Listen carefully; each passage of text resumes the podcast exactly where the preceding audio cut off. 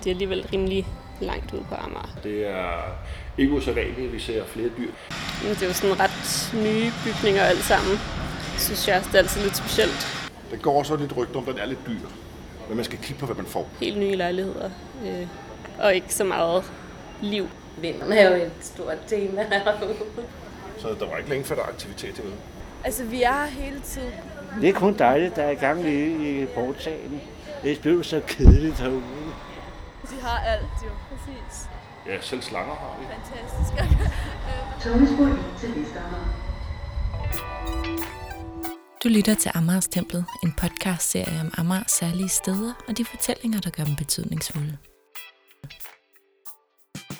I dette og følgende afsnit skal vi vestpå, helt ud i fremtiden. Velkommen på den anden side af broerne.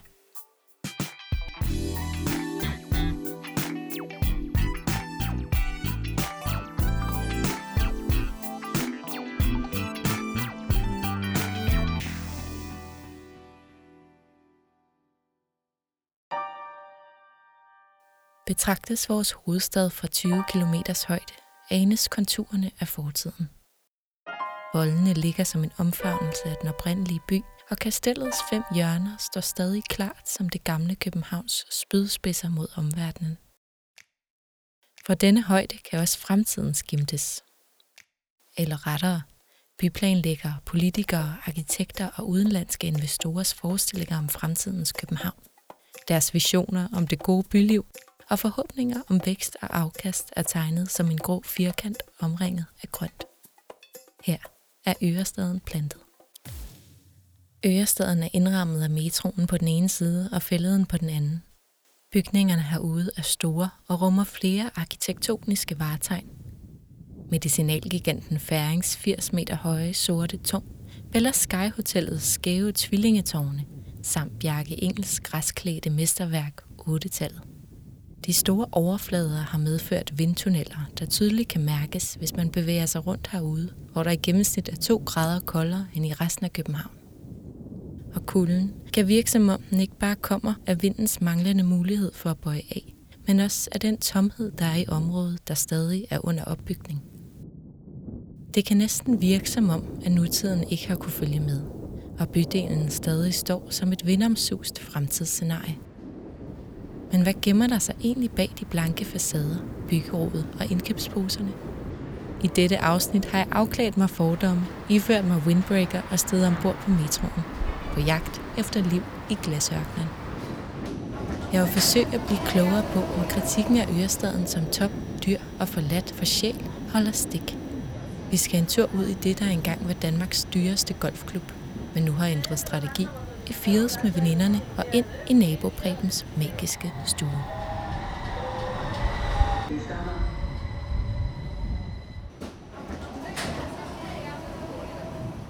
Helt ude, hvor metroen vender, bag den røde træport, er der marker så langt øjet rækker. Sommetider får, køer, børn, der leger i træskib og en vind, der ikke er til at tage fejl af. Hvor jeg selv har bygget huler og cyklet rundt i de vestamagerske kastevinde. Drejer man sig lidt, ser man af ved Øreværkets høje skorstene og en røg, der blander sig med himlen. På den anden side af porten ligger nogle af Danmarks mest prestigiøse og internationalt anerkendte byggerier. Ørestadens varetegn, der fortæller omverdenen, at her ligger en bydel født af visioner. 19. juni 1992 blev det bestemt, at et slipseformet område på ca. 3 kvadratkilometer af den vilde Vestamagerprærie skulle etableres som en ny københavnsk bydel. En bydel, der udover at forbinde Amager med København via den nye metro, også ville forbinde Danmark med resten af verden med den nye Øresundsforbindelse og udvidelsen af Københavns Lufthavn. Den kommende bydel varslede nye tider. Ørestad var vejen til økonomisk vækst og international anerkendelse. Nordens nye kraftcenter lød det fra beslutningstagerne dengang. Ikke alle delte deres entusiasme. Samme år blev Ørestaden af designchef Jens Nielsen beskrevet som en kraftknude i Københavns grønne lunge. Og siden 92 har Ørestaden fået kritik for at være for dyr, tom og mangle sjæl. Optimismen omkring Ørestaden dalede da også, da det viste sig sværere at finde investorer end først antaget. Og med finanskrisen i 2008 så 90'er-drømmen ud til at have udviklet sig til et mareridt. En spøgelsesby med skyhøje boligtab. Forfatter og arkitekturkritiker Peter Olesen skrev dengang om bydelen. Der er stagnation. Meget byggeri er gået i stå, aflyst eller sat på standby. Usolgte grunde, tomme lejligheder, der hverken kan sælges eller lejes ud. Og jeg er lige ved at sige, det tror jeg der pokker. For med de priser og det miljø, som netop Ørestaden foreløbig har præsteret, så kunne ikke selv 10 vilde heste lokke mig til at bo derude. Nyt og gråt og trist, og alt for meget af samme skuffe. Mange firkantede blokke, meget glas og stort set ingen butikker og caféer. Nok en enkelt døgnnetto, en ejendomsmægler og en advokat. Men livet? Lysten til at bevæge sig ned på gaderne mellem husene. Hvordan mobiliserer man den? Jens Kramer Mikkelsen, direktør for By og Havn, der står bag byudviklingen af Ørestad, beskrev projektet som visionært og vurderede dengang, at bydelen var 8-10 år fra et spirende byliv. At man måtte give kranerne lidt tid og plads til at anlægge de bygninger, livet ville udspringe fra. I dag, 10 år efter, er her stadig kraner og byggepladser. Men hvad med livet? Er det nået at spire frem af den nyplantede bydel?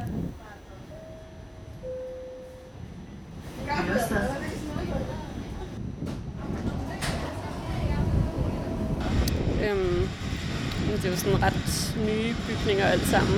Jeg synes jeg også, det er altid lidt specielt. Sådan i forhold til resten af København, som er ret gamle, flotte bygninger, så synes jeg altid er helt nyt herude. Og ikke så meget liv ellers. Her er det Kira, der til daglig arbejder i storcentret Fields, der fortæller. Storcentret, der har fået sit navn efter det markområde, det er bygget ovenpå, blev åbnet i 2004 og har som et af de første færdige bygninger været med til at tegne bydelen. Så det er et dansk storcenter, som nok mest bliver brugt af folk, der bor ude på Amager, tror jeg. For det er alligevel rimelig langt ude på Amager, man skal på metroen. Og selvfølgelig rigtig mange turister, fordi de ligger tæt på lufthavnen. Rigtig mange familier med små børn.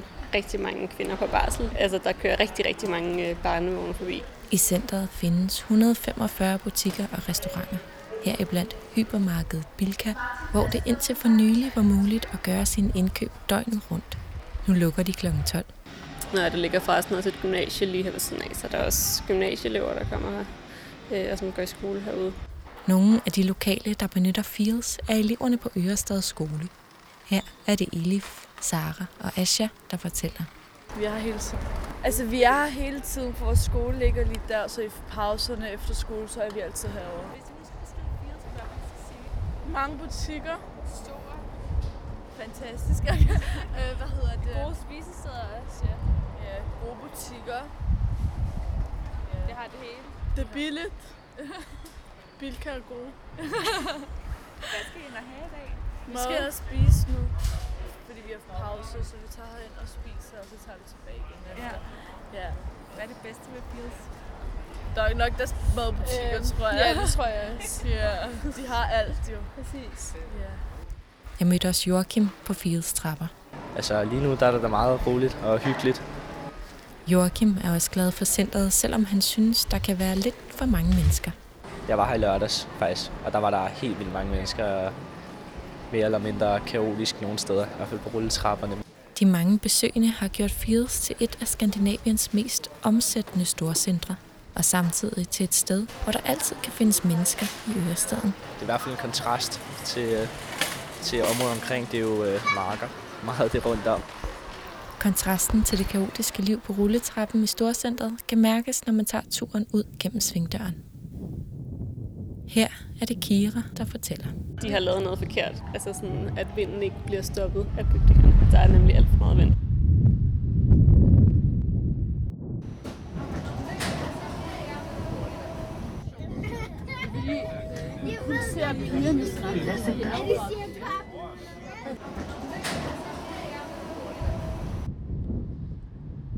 Mellem Bella Centret, motorvejen og fælleden ligger Royal Golf Club. Klubben blev lanceret som et eksklusivt moderne golfanlæg med mesterbane, butlerservice i klubhuset og Danmarks højeste medlemskabspriser. Klubben virker stadig eksklusiv og moderne, men efter en langstrakt finanskrise er strategien lavet om.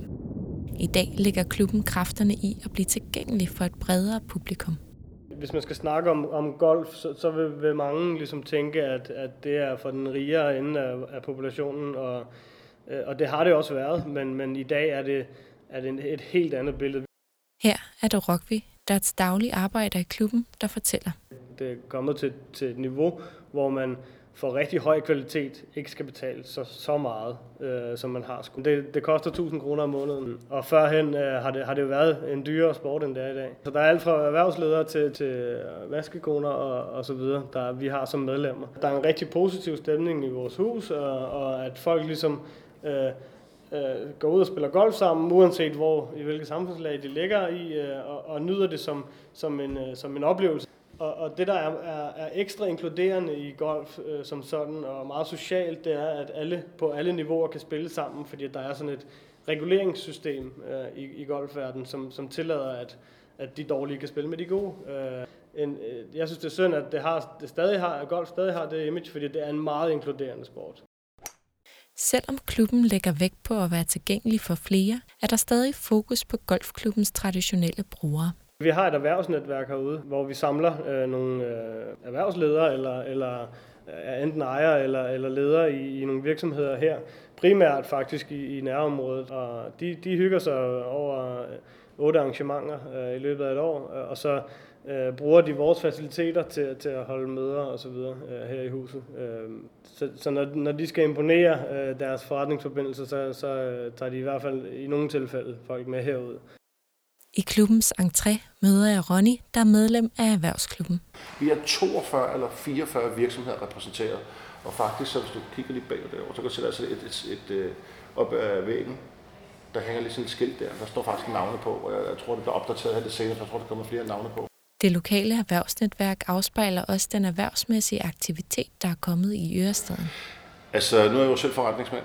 Og jeg vil jo sige sådan her, der er rigtig mange, der skyder golfen lidt i skoene for at sige, men så går I der og bruger en masse tid. Ja, men det er faktisk ret sjovt, fordi når du går ud med en ny en, du skal møde fra en eller anden businessnetværk, eller ja, bare man siger, at man spiller golf. Ja, det kan du. Skal jo så ikke tage et møde på golfbanen. Har du faktisk 4 timer eksklusivt sammen med personen. Du ser faktisk mange sider, fordi golf er jo også et meget passioneret spil. Så du ser virkelig, om der er temperament, og hvordan de egentlig kigger på tingene, og er det sådan noget, der bare alt eller intet hele tiden, så kunne det også godt være en form for forretning, det gjorde det. Så man kan faktisk læse rigtig meget af de mennesker, man går med. Plus man connecter helt vildt godt. Har man haft en god oplevelse derude, hvad man generelt har, så er det godt nok nemt at få et møde bagefter. Ja. Ronny viser mig de faciliteter, klubben stiller til rådighed for erhvervsnetværket. En meget stor, dejlig lokale, konferencelokale, som kalder. Vi har tilgang til den 2 gange om året i forhold til vores abonnement. Vi betaler jo for det, kan man sige. Ikke? Den går også lidt rygte om, den er lidt dyr. Men man skal kigge på, hvad man får for pengene. Og så har vi, når vi har sådan et kort her, så kan du gå ind på den anden side. Så kan du faktisk se her. Kan man sidde her og nyde det. Der kommer mange forskellige kendtiser. Men mest af alt kommer Ronny i golfklubben for at spille ude i den vestamerikanske natur. Det er en bane, der ligger i et naturområde, som er rigtig fyldt af liv. Og her taler vi ikke kun om mennesker. Der er rigtig mange dyr. Så det er meget sådan, komme ud og spille virkelig i naturen. Det er ikke usædvanligt, vi ser flere dyr, der løber tværs over banen, og æren og alle mulige andre, mår og... Ja, selv slanger har vi. Store, fede snoruder. Så det er faktisk altid spændende. Nu kommer jeg selv fra Bornholm, der er meget til natur. Og det er faktisk altid dejligt at gå derude. Det er ikke kun golfen, det er virkelig også naturen. Så det ligger rigtig skønt. Der er også rigtig mange, der løber og går ture herude. Så jeg kan anbefale alle bare at gå en tur med deres hund eller et eller andet. Man skal nok lige kigge på de der hvide kugler, der kommer flyvende en gang imellem. Men ellers er det rigtig super fedt. Naturen er også et vigtigt trækplaster for bydelens tilflyttere. Det er Vestamager eller Fields. Det hedder Vestamager altså, derude også. Her er det Astrid, der for 5 år siden flyttede med sin familie til haveforeningen Elmegården, der ligger på den anden side af metrostationen. Men den var altså også enormt smuk, for der er hele den der birketræs lund, som bare er mega flot. Ja, det var virkelig, virkelig flot. Altså. Ja. Og det er jo bare fedt, at man har de muligheder. Især sammen med børn, og man ikke behøver at skulle sejle langt. Man bare kan lige cykle derude. Det er jo genialt. Astrids 3-årige søn, Nord, er også glad for de muligheder, det giver at bo med fælleden som baghave. Kan du huske, vi så sådan en, der kunne dykke? Ja. Ja, var det ikke noget med vandet? Jo. Det var en and. Har du set andre dyr end ander? Og koger. Og hæv. Der var det der store skib. Jo. Jo. Ja, vi var ude og kravle rundt i. Men det kan ikke sejle. Nej, det kan ikke sejle, det der skib der.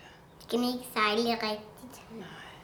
Der er naturskolen, ikke? Og så er der helt alt området ved siden af med bålpladser, og man kan komme og hente brænde og bare køre ud ved en af bålpladserne, ikke? Men så er der kommet sådan et spisested med lækker mad, ikke? Der er jo glas hele vejen, så man kan jo sidde og kigge ud over Vestamager. Altså udsigten i det der flade landskab er jo fantastisk, fordi du kan se solen gå ned, ikke? Men der er bare også fri lejde til, at vinden kan blæse lige ind, og der er ikke rigtig, det virker som sådan en stor vindkarusel eller et eller andet, ikke? Herude nogle gange i hvert fald. Og selv herover, altså i vores haver, selvom der er masser af steder, hvor man bliver brudt, så er der jo, kan der jo virkelig stå en stiv kugling ind i haven også. Så man bor virkelig ude i yderkanten af København. Altså selvom vi ikke bor så langt ude, synes vi. Det tager 10 minutter, så er du inde ved Nørre Port, ikke? Kæmpe kontrast, ja. Og det var også før, var der jo heller ikke særlig mange mennesker. Altså ude på fælleden derude, når man gik tur derude, så var det jo helt tomt. Og man var helt alene med alle de der dyr, der var derude. Og men nu der er der jo sådan folk på rulleskøjter og cykler og sådan noget. Og det er enormt hyggeligt, fordi det er jo fedt, at det bliver brugt, ikke også? Astrids familie var også tiltrukket af Ørestadens nytænkende arkitektur. Altså noget af det, som vi i hvert fald også blev tiltrukket af, ikke? Altså det var selvfølgelig VM-bjerget og bjerget og 8-tallet. Altså det er sådan dem, vi synes, der har været flottest, eller man skal sige, ikke? Som vi håbede lidt, at det sådan ville være tiltag, der blev ved med at være der, ikke? Hvor nu, og det har jo egentlig været ret tomt. Altså selvom byparken er sådan et sted, hvor folk samles, så der egentlig kommer mange mennesker, så har der jo imellem husene her, det var først her på det seneste, at der begyndt at blive gjort noget ved det. Altså man er begyndt at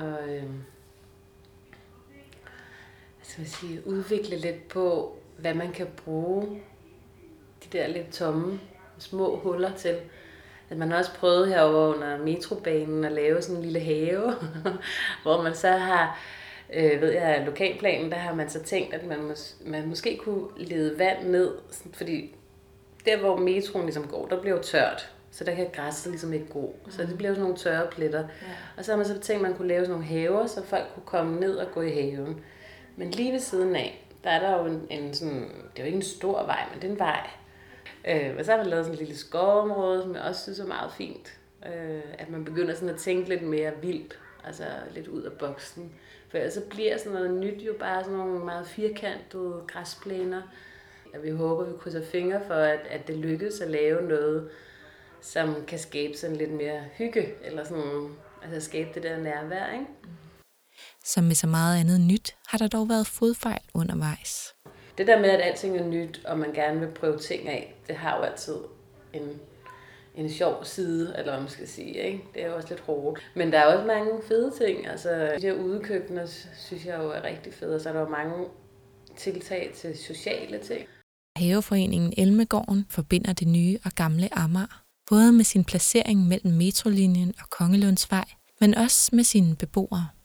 Foreningen, der har ligget der siden 50'erne, har fået en del nye tilflyttere i takt med Ørestadens udvikling.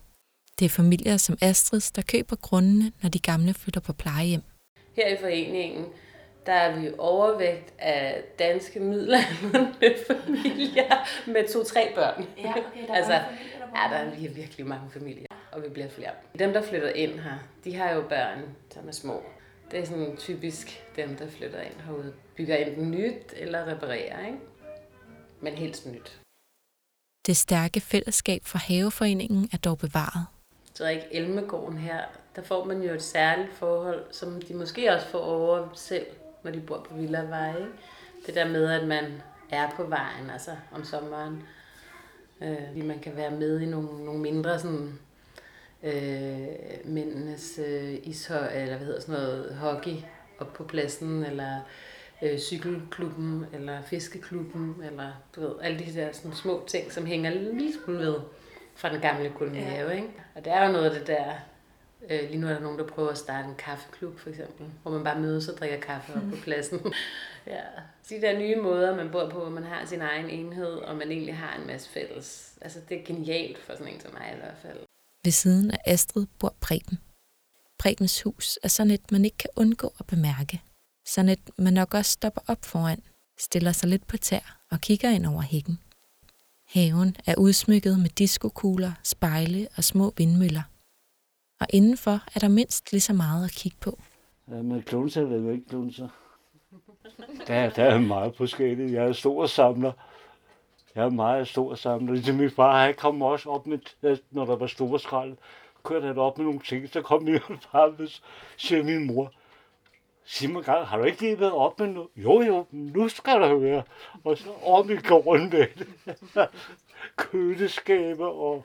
Så skulle han bruge det. Han også lavede hylder og sådan noget ud af det der jern og sådan noget fra, eller metallet fra køleskaber og sådan noget, ikke? Så jeg fik han tid til at gå med det, og jeg har noget af det samme med det der samlemani. Det kunne jo være, man ved aldrig med og det er jeg svæmmer, det er jeg glad for. Det er bare mange timer til at gå med sådan forskellige grav, som jeg der går og samler derude, ikke? Hvad samler du på? Ja, det er sådan lidt forskelligt. Alt der nu falder ind, og jeg har givet meget til mine børn og sådan noget, ikke? At de som bruger og stole og sådan noget. Så går jeg ned i containeren dernede ved de røde. Der er også mange ting, de er smidt ud der og siger, ufatteligt, det vil jeg, det er penge. Januar er Prebens højsæson. Når nabolaget har været i Fields og købt nyt, overtager Preben de ting, der er blevet udskiftet. Skal se om efter jul og nytår, hvad der ikke bliver smidt ud. Der er lige fået nyt hjem jo, ikke? Og det er mange ting. Jeg cykler og sådan noget. Det kan jeg lige hjem og lappe den, du ved, ikke? Så hjem til Preben også. Så ved man, så kan det måske. Og så børnene, de kommer. Morfar, hvad har du nu i dag? Bare gå ind og kig og tag det, I har lyst til.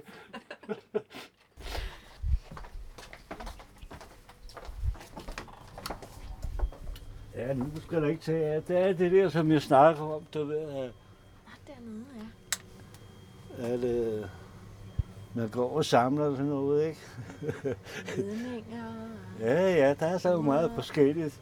Er det en gammel radio, der står derovre? En gang til. Er det en gammel radio, der står derovre? Ja, det er en gammel radio, ja. Så er der nogle båndoptager sådan noget nede under, og båndoptager derovre. Og hvad er det, du har sådan en blink der? Det er et blå blink, der også faldt ned i containeren dernede. Jeg tænkte på at sætte på cyklen, du ved ikke. Jeg har også et horn et eller andet sted, der med sirener og sådan noget. Godt. Men det bliver nok taget af politiet, hvis de kommer og siger, tror de, det kommer i politiet med motorcykel. Så kommer jeg der. Du har da også noget guldglimmer der. Hvad er det? Nå, det er det der til om julen. De der jule et eller andet, man kan sætte på i vinduer og sådan noget. Nå ja. Så der er mange ting, jeg godt, altså som man nu kan glæde andre med det samtidig, ikke? Som cykler kan jeg gå og så reparere dem, du ved, jeg har fået med, altså uden at de ikke er stjålet sådan noget, ikke? Så kan jeg give dem til de forskellige, der nu står og mangler en cykel, ikke? Og sådan noget, Preben overtog huset fra sine forældre i 1995. Jeg boede ellers henne i nummer 42 i en andelslejlighed der. Dejligt. Så var min mor, hun så fandt om. Hun døde herinde i stuen. Så overtog jeg så huset efter, da alt det der blev ordnet med begravelser og skifteret og alt det der, man skal gå igennem der på at komme ind her. Det havde jeg lovet min mor og far, det, hvis det skulle være, ikke? Det havde håbet det i hvert fald, og jeg var glad for at overtage huset. Meget har forandret sig siden da. Ja, der er kommet asfalt på, og der er kommet centralvarme, eller hvad der er, jordvarme nu, eller det der. Det er der kommet, det var der ikke lige i starten jo. Da nu min mor og far, vi har oliefyr nede i kælderen. Så derfor har jeg ikke tilsluttet til jordvarmen, for det har jo haft oliefyr igennem over 30 år. Ikke?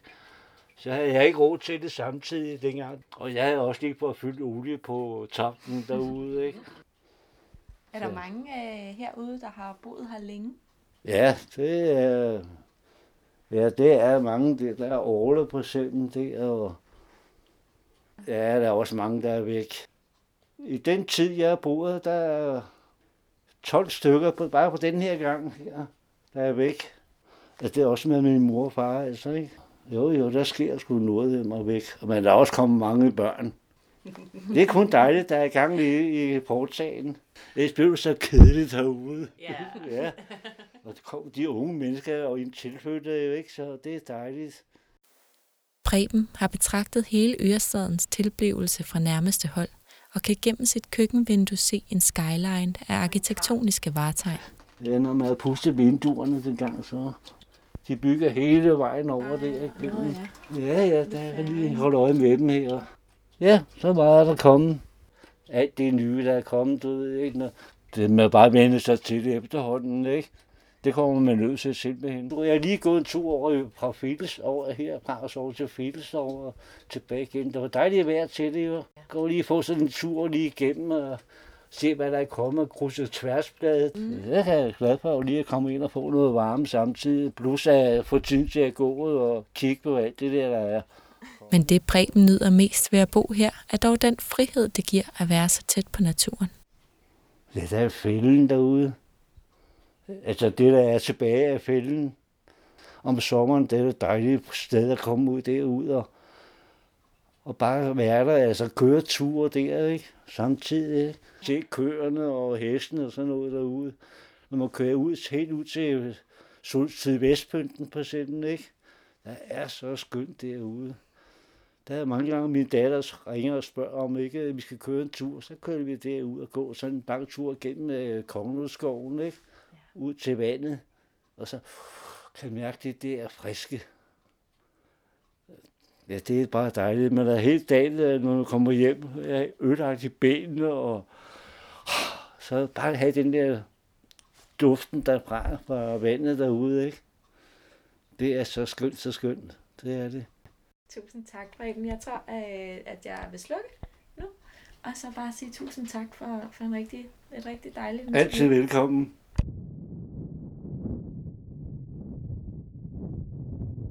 Tilbage i Amager Fælleds steppebriser kan jeg konstatere, at der i hvert fald er liv at finde herude. I Fields kan der endda være så meget liv, at det bliver kaotisk på rulletrapperne. Der er også tegn på, at bydelen arbejder på at blive mere tilgængelig og bygge broer til det gamle Amager. Som når golfklubben anlægger en mere inkluderende strategi, eller når børnefamilier fra brokvartererne flytter herud og laver kaffeklubber med de gamle ejere i haveforeningerne. I dag er det godt halvdelen af Ørestadens areal, der er solgt til investorer, og mere end 10.000 mennesker har slået sig ned. Den fremtidige byudvikling er derfor stadig uvis og følsom over for konjunkturerne. Men jeg tør godt sige, at Ørestaden allerede er blevet en del af Amager. Ørestaden er nemlig blevet så amerikansk, at ingen beboere i området er i tvivl om vigtigheden af vindretningen. Ørestaden er blevet så integreret, at der kan findes modsætninger herude. Og så har Ørestaden lært en af de vigtigste Amager-lektier, man kan lære. At tingene sjældent går helt efter planen. I haven har Preben et grantræ. Det fandt han i skraldeskuret efter jul et år, tog det med hjem og plantede det. I dag har det vokset sig højere end huset. Det er et meget godt eksempel på, at visioner ikke behøver at involvere prestige.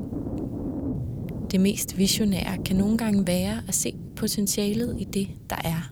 Som de mange beboere, der nyder de øde strækninger og den vilde natur, der ikke underlægger sig konkrete formål. Eller at se potentialet i det, andre har smidt væk.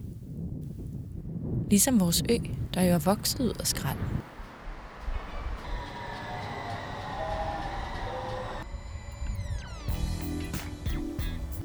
Du har lyttet til Amagerstemplet, der er skabt med støtte fra Amager Vest Lokalpulje. Jeg hedder Lea Kær. Det er mig, der er tilrettelagt og produceret serien. I næste afsnit af Amagerstemplet tager jeg videre med metroen og fortæller en anden historie om en fremtidsplan, nutiden fik sat sig i vejen for. I mellemtiden kan du følge serien på Instagram, og hvis du har tid, må du meget gerne give serien en anmeldelse på iTunes. Det gør det lettere for andre at finde podcasten. Tak fordi du lyttede med.